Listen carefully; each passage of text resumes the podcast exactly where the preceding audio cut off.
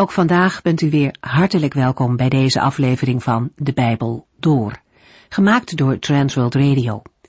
Voor meer informatie kijkt u dan op onze website transworldradio.nl. In deze serie gaat u in vijf jaar tijd met ons de Bijbel door, van Genesis 1 tot en met het laatste vers in Openbaring 22. In onze vorige uitzending lazen we in Spreuken 9. Hierin komen we twee vrouwen tegen. Vrouwenwijsheid en vrouwendwaasheid. Beide vrouwen nodigen mensen uit om te komen eten. Maar de beschrijving van hun doen en laten blijkt hoe groot het verschil tussen beide vrouwen is. De wijsheid leidt naar het leven, dwaasheid eindigt in het dodenrijk. Er is geen middenweg. De Bijbel laat voortdurend zien dat het nodig is om te kiezen. Met Spreuken 9 eindigt ook het eerste deel van dit Bijbelboek. En dit hoofdstuk verbindt de proloog en de uitgebreide spreukenverzameling van hoofdstuk 10 tot en met 24. De personificatie van de wijsheid komt eerst aan het woord. Zij vertelt hoe haar grote huis klaar staat om gasten te ontvangen, het eten is bereid, de tafel gedekt. En dan worden de dienstknechten erop uitgestuurd om de mensen uit te nodigen. En met name de onverstandigen worden opgeroepen. En hierbij moeten we denken aan argeloze jongeren die nog openstaan voor verandering en niet zozeer aan domme mensen. Vrouwenwijsheid nodigt deze mensen uit om te komen eten van haar brood en te drinken van de wijn. Ze is ijverig en gastvrij. Figuurlijk gezien worden met de uitnodiging voor de maaltijd jongeren opgeroepen zich in haar wijsheid te verdiepen.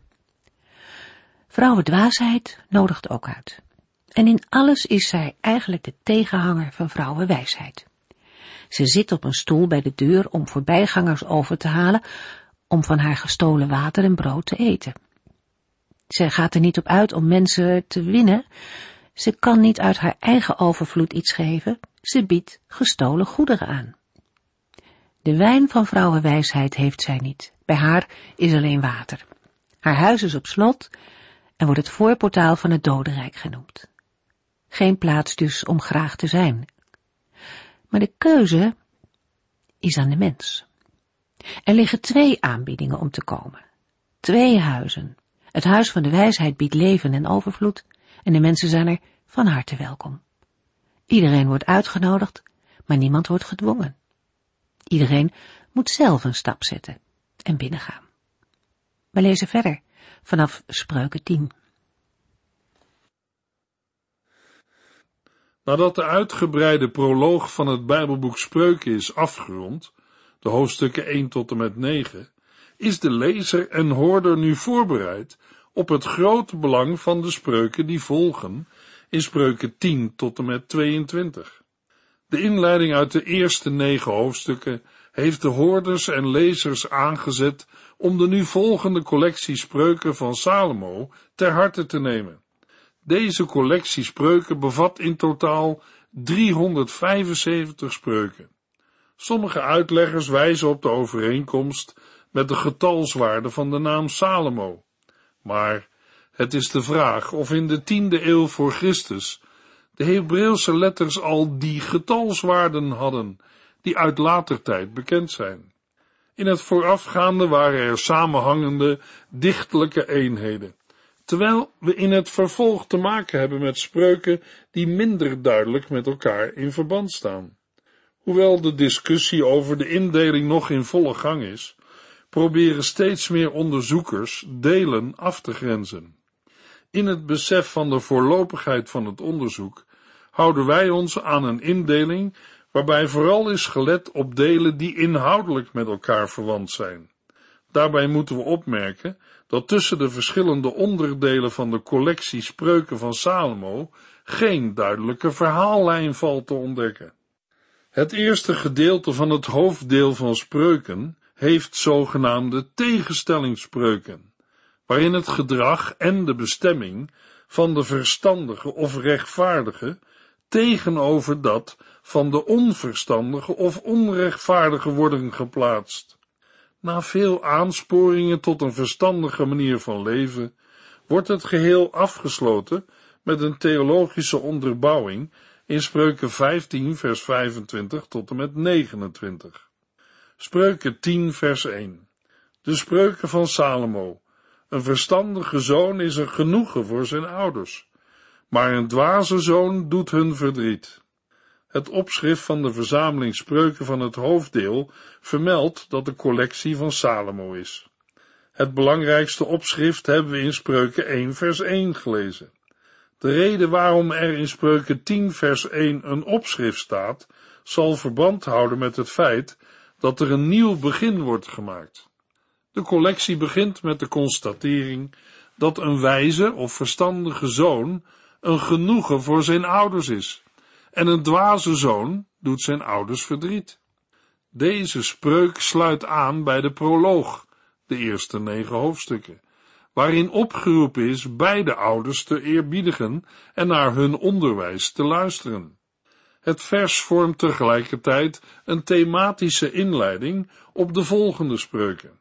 Zal de zoon zijn ouders vreugde of verdriet bezorgen? De jonge man wordt met deze woorden opgeroepen zijn ouders genoegen te doen door oprecht en wijs gedrag. Na vers 17 wordt aangegeven welke invloed hij op de bredere gemeenschap kan hebben. Spreuken 10 vers 2 en 3 Oneerlijk verkregen vermogen levert niets op, maar zijn oprechtheid redt een mens van de dood. De Heere zorgt dat een rechtvaardig mens geen honger lijdt, maar de goddeloze neemt hij alles af. De volgende twee spreuken presenteren de ethische en theologische onderbouwing voor rijkdom. Salomo stelt dat door onrecht verkregen schatten geen baat brengen, maar dat oprechtheid van de dood redt.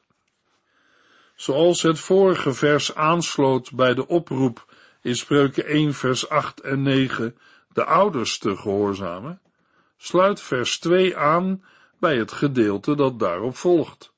De oproep uit de buurt te blijven van zondaars. Er wordt in vers 2 gewaarschuwd voor rijkdommen die een mens op een oneerlijke manier kan verwerven door dingen te doen die oneerlijk zijn.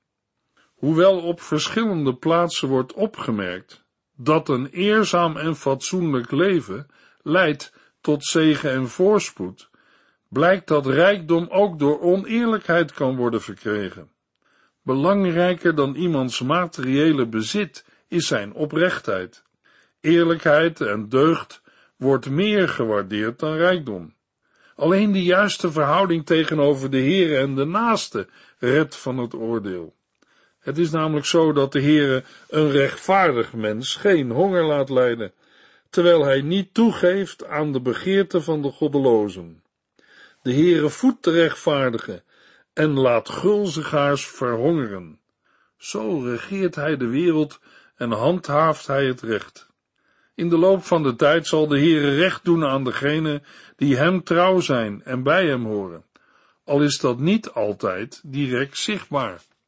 Spreuken 10 vers 4 en 5 Iemand die zich niet ten volle inzet, wordt arm, maar wie zich inspant, wordt rijk.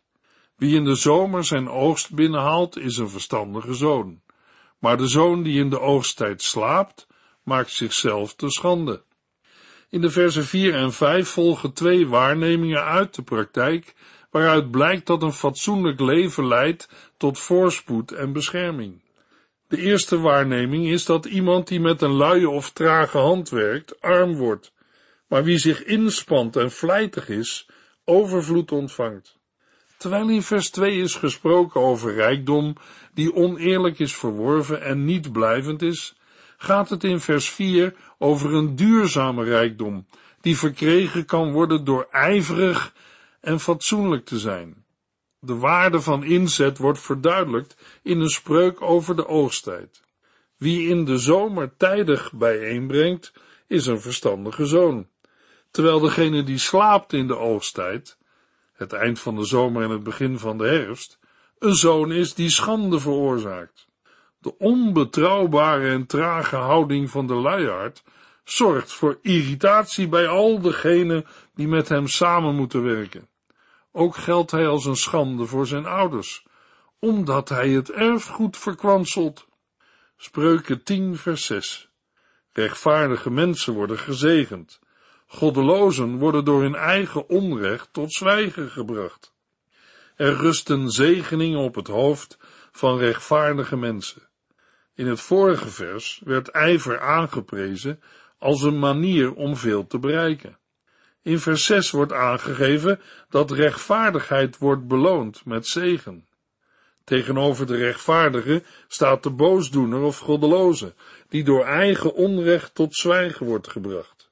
De mond van de goddeloze is een bron van veel kwaad. Daardoor wordt voortdurend onheil aangericht. Spreuken 10 vers 7. De nagedachtenis van een rechtvaardige brengt zegen voort, maar van de naam van de goddeloze blijft niets over. In vers 7 wordt aangegeven welke uitwerking de herinnering aan een rechtvaardige heeft. De versen 6 en 7 zijn door het woordje zegen met elkaar verbonden. Zegen en vloek vinden we vaker naast elkaar in het Oude Testament. De nagedachtenis aan iemand is in het Oude Oosten belangrijk. In vers 7 wordt ermee aangegeven dat de kracht van een rechtvaardige zo sterk is dat mensen zegen ervaren als zij zich de overledene herinneren. Het begin van vers 7 maakt deel uit van een Joodse begrafenisplechtigheid. De betekenis van het woord gedachtenis of nagedachtenis houdt meer in dan zich herinneren. Het betekent ook zaken ter harte nemen en, in geval van spreuken 10, betekent het ook de rechtvaardige navolgen. De tegenstelling in vers 7 is de tegenstelling tussen zegen en vloek, want van de naam van de goddeloze blijft niets over. In de Hebreeuwse tekst wordt in vers 7 zelfs gesproken van wegrotten. De nagedachtenis van de goddeloze zal stinkend verteren en uiteindelijk verdwijnen. In Hebreeën 11 staan voorbeelden van de zegen die uitgaat van de nagedachtenis van overleden gelovigen. Hun voorbeeld spoort aan tot vernielde toewijding en overgave aan de Heer. In de twee volgende verzen wordt de manier van leven van een wijze en een dwaas beschreven. Een mens die wijs van hart is, neemt geboden aan. Een wijze is iemand die openstaat voor onderwijs. Spreuken 10, vers 8 en 9. Een wijs mens neemt Gods geboden aan, maar de dwaze prater loopt in de val. Wie oprecht leeft, leidt een zeker bestaan, maar wie verkeerde wegen bewandelt, wordt ontdekt en ontmaskerd. Tegenover de verstandige of wijze staat de mens die dwaasheid uitkraamt. Een dwaze prater loopt in de val. In vers 9 volgt een belofte voor hem die zijn weg oprecht gaat of leeft. Hij leidt een zeker bestaan en wandelt veilig. Maar een mens die kronkelwegen gaat, wordt ontdekt en ontmaskerd. De Bijbel geeft verschillende voorbeelden van mensen in concrete situaties waarin de waarheid van deze versen wordt bevestigd. In onze taal kennen we een gezegde met dezelfde wijsheid. Eerlijk duurt het langst. Spreuken 10 vers 10 Een slinkse boosdoener bezorgt anderen verdriet en een dwaze prater loopt zijn ondergang tegemoet. In de Hebreeuwse tekst lezen we dat de slinkse boosdoener een oogje dicht knijpt voor het kwaad dat hij zelf aanricht en anderen verdriet bezorgt. Het wil zeggen dat de boosdoener wordt aangeduid als iemand die een oogje dichtknijpt. Een voor ons niet bekende non-verbale handeling. De handeling drukt uit dat iemand met verkeerde dingen bezig is. Daarom veroorzaakt hij verdriet. Hij heeft een destructieve uitwerking op zijn medemensen en de gemeenschap. Het tweede deel van vers 10 geeft aan dat de handelingen van een slinkse boosdoener niet ongestraft blijven. Een dwaze prater loopt zijn ondergang tegemoet. Hij zal ten val komen. Spreuken 10 vers 11 en 12. De woorden van een rechtvaardige zijn een bemoediging, maar goddelozen worden door hun eigen onrecht tot zwijgen gebracht. Haat leidt tot onrust en ruzies. De liefde bedekt echter al het menselijk falen. In de voorafgaande verse ging het over de gevolgen van de dwaasheid voor de boosdoener zelf. In de volgende verse komt meer nadruk te liggen op de gevolgen voor de gemeenschap. De versen 11 en 12 zijn met elkaar verbonden. Vers 12 laat de verkeerde houding achter de in vers 11 beschreven zaken zien. De mond van de rechtvaardige is een bron van leven. Zijn woorden bemoedigen. In Israël zijn waterbronnen voor mens en dier van groot belang. Een dergelijke vitale functie wordt hier toegeschreven aan de rechtvaardigen. We kunnen hierbij denken aan het feit dat een woord gesproken op de juiste tijd en op de juiste wijze opbouwend en bemoedigend is voor individuele mensen, maar ook voor een gemeenschap. Daartegenover staat dat de mond van de goddeloze geweld toedekt. Zij worden door hun eigen onrecht tot zwijgen gebracht. Een boosdoener of een goddeloze kan onder het mom van vriendschap haat zaaien. Haat kan goed gecamoufleerd zijn, maar uiteindelijk zal het leiden tot conflicten. Tegenover haat en de daardoor scheef gegroeide relaties wordt in vers 12 de liefde gesteld. Liefde is in staat al het menselijk falen te bedekken. Het lijkt een verklaring die tegengesteld is aan het feit dat geweld en onrecht niet mag worden toegedekt en erover wordt gezwegen. Maar dat wordt niet bedoeld, want het is van belang zaken eerlijk uit te spreken om escalatie of herhaling te voorkomen. De tekst geeft aan dat een liefdevolle houding ten grondslag moet liggen aan alle vormen van communicatie. Wie lief heeft, stelt zich steeds ten doel relaties te herstellen, ook al gaat dat door momenten van pijn en verdriet heen. In dat licht moeten we ook 1 Corinthiërs 13 vers 4 tot en met 7 lezen en begrijpen. De liefde is geduldig. De liefde is vriendelijk. De liefde is niet jaloers. Zij doet niet gewichtig en is niet trots. Ze kwetst niet, is niet egoïstisch en voelt zich nooit beledigd. Ze neemt niemand iets kwalijk. Ze is niet blij met onrecht, maar juist met de waarheid. De liefde beschermt altijd, heeft altijd vertrouwen, verwacht het altijd van God en houdt stand. Het Bijbelboek Spreuken onderstreept hoe belangrijk een zuivere innerlijke houding is voor de omgang met anderen en de Heer. Wie haat, zal steeds weer conflicten en ruzies veroorzaken, maar wie liefde in zijn hart heeft, zal een heilzame invloed hebben op zijn omgeving. Spreuken 10, vers 13 en 14. Op de lippen van een verstandig mens ligt wijsheid. De onverstandige verdient alleen maar straf. Een wijs mens verzamelt steeds meer inzicht, maar de woorden van een dwaas kunnen voortdurend onheil aanrichten. De versen 13 en 14 geven aan hoe gevaarlijk het gedrag van een dwaas of een onverstandig is, en hoezeer zo iemand correctie nodig heeft. Op de lippen van een verstandige wordt wijsheid gevonden, de vrucht van goede vorming, die zijn basis vindt in eerbiedig ontzag voor de Heere, zal ertoe leiden dat een verstandig mens wijze woorden gaat spreken.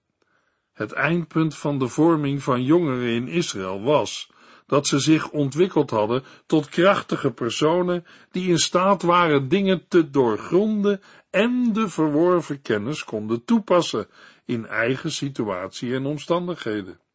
De onverstandigen daarentegen hebben correctie en sturing nodig. Zij verdienen straf. Daar werd soms ook de roede voor gebruikt. Over de roede als middel in correctief onderwijs lezen we regelmatig in het Bijbelboek Spreuken.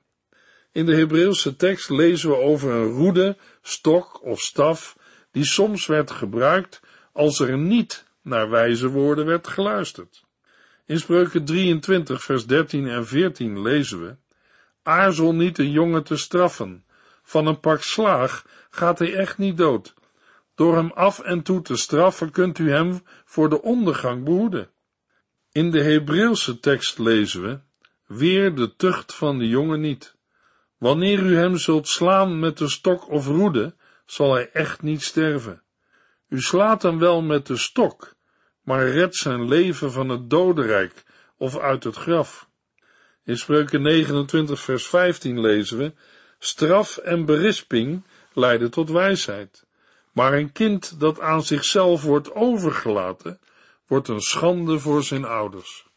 Voor de woorden straf en berisping leiden tot wijsheid, staat in het Hebreeuws stok en bestraffing geeft wijsheid. Het doel van het gebruik van de roede of stok is verbetering in gedrag. In onze tijd denken wij bij de opvoeding heel anders over deze dingen. Het gebruik maken van lijfstraffen bij de opvoeding en andere zaken is vaak ook tijd en cultuur bepaald. Wij moeten ons niet blind staren op woorden als roede en stok. Het wil ook niet zeggen dat wij deze methode letterlijk moeten overnemen. Maar hoe u en jij ook over deze dingen denkt, het is wel belangrijk dat jongeren structuur en, indien nodig, correctie krijgen. Helaas laten alle ouders op dit gebied wel eens steken vallen en moeten zij de heren elkaar en hun kinderen om vergeving vragen.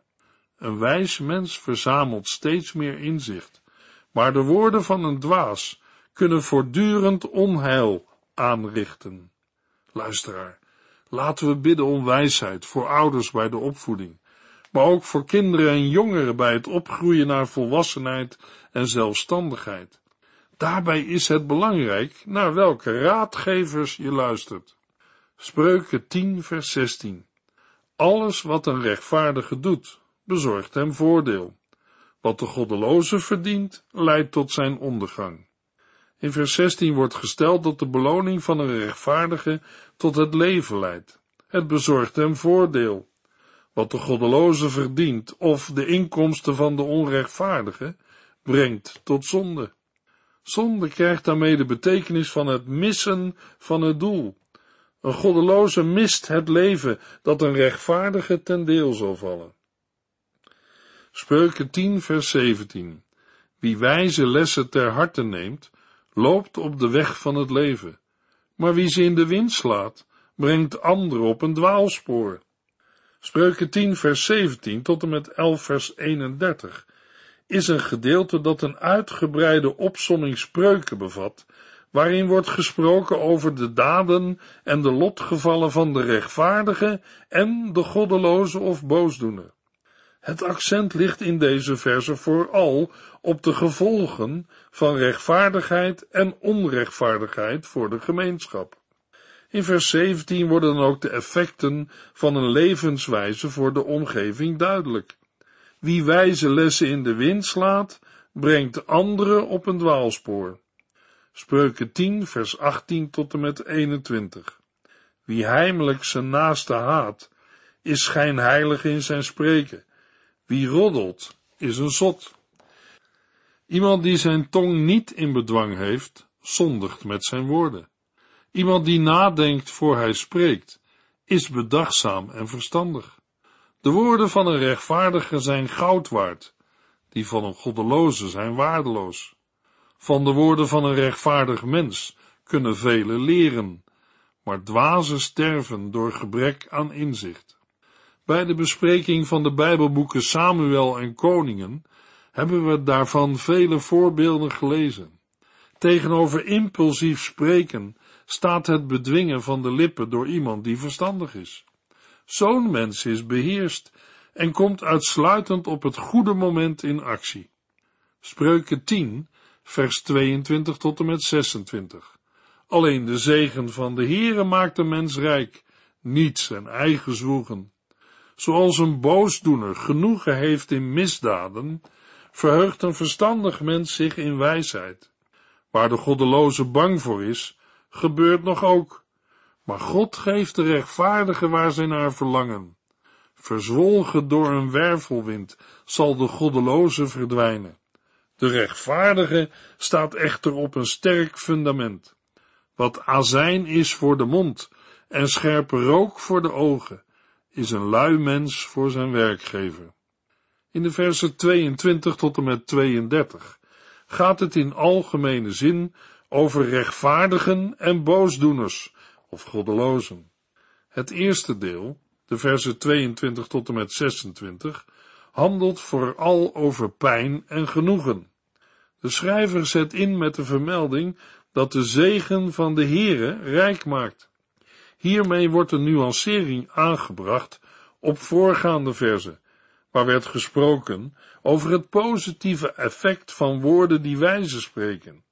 Basis van alles is Gods zegen, en menselijke inspanning voegt daaraan niets toe. Met deze spreuk wordt natuurlijk niet bedoeld dat een mens volledig passief moet worden. Salomo waarschuwt hier voor de menselijke neiging om succes toe te schrijven aan eigen zwoegen. Op andere plaatsen in de Bijbel zien we dat de Heer ook zegen schenkt via menselijke inspanningen. In Spreuken 10 vers 22 ligt ook de waarschuwing opgesloten tegen extreme arbeid, uit angst dat het werk anders niet gebeurt. Spreuken 10 vers 27 tot en met 32. Eerbiedig ontzag voor de Heere verlengt uw leven, terwijl de goddelozen jong zullen sterven. De hoop van de rechtvaardigen gaat gepaard met blijdschap, maar de toekomstverwachting van de goddelozen valt in duigen. De oprechte mens put kracht uit wat de Heere doet, maar voor de boosdoener leidt dat tot zijn ondergang. De rechtvaardige mens zal tot in eeuwigheid niet aan het wankelen worden gebracht, maar van de goddeloze blijft niets over. De woorden van een rechtvaardige zijn vol wijsheid, maar de leugenaar wordt vernietigd. De rechtvaardige zal het goede zeggen, maar een goddeloze spreekt alleen slechtheid. De versen 27 tot en met 30 gaan vooral over de zekerheid van de rechtvaardige en over de zwakke positie van de onrechtvaardige of goddeloze. Ontzag voor de Heere voegt dagen toe, terwijl de jaren van de goddeloze worden verkort. Volgens Psalm 90 vers 10 is de normale levensduur ongeveer 70 jaar. Er is sprake van een onvervuld leven als iemand op jonge leeftijd sterft. De laatste twee versen grijpen terug op eerdere thema's, de functie van spraakorganen en de bestemming van de rechtvaardige en de goddeloze. Een mens met een juiste innerlijke gerichtheid blijkt vanzelf de woorden te spreken die welgevallig zijn voor de Heere en de mensen. Spreuken 11 vers 1 De Heere verafschuwt een weegschaal waaraan geknoeid is, maar een zuiver gewicht is goed in zijn ogen. Inhoudelijk sluit Spreuken 11 aan op Spreuken 10. In Spreuken 11 gaat het vooral over de zekerheid die iemand door betrouwbaarheid en oprechtheid kan verkrijgen. Daarover meer in de volgende uitzending. U heeft geluisterd naar De Bijbel Door, in het Nederlands vertaald en bewerkt door Transworld Radio. Een programma waarin we in vijf jaar tijd de hele Bijbel doorgaan. Als u wilt reageren op deze uitzending of u heeft vragen, dan kunt u contact met ons opnemen. Tijdens kantooruren kunt u bellen op 0342 478432. 0342 478432.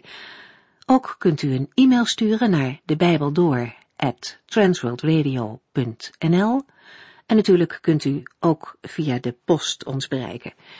TWR, postbus 371, postcode 3770, AJ in Barneveld. Dit programma werd gepresenteerd door Cor Weda en Ike André. Techniek was in handen van Odin van Voorkom. En wij allemaal bedanken u voor het luisteren. Graag tot de volgende keer.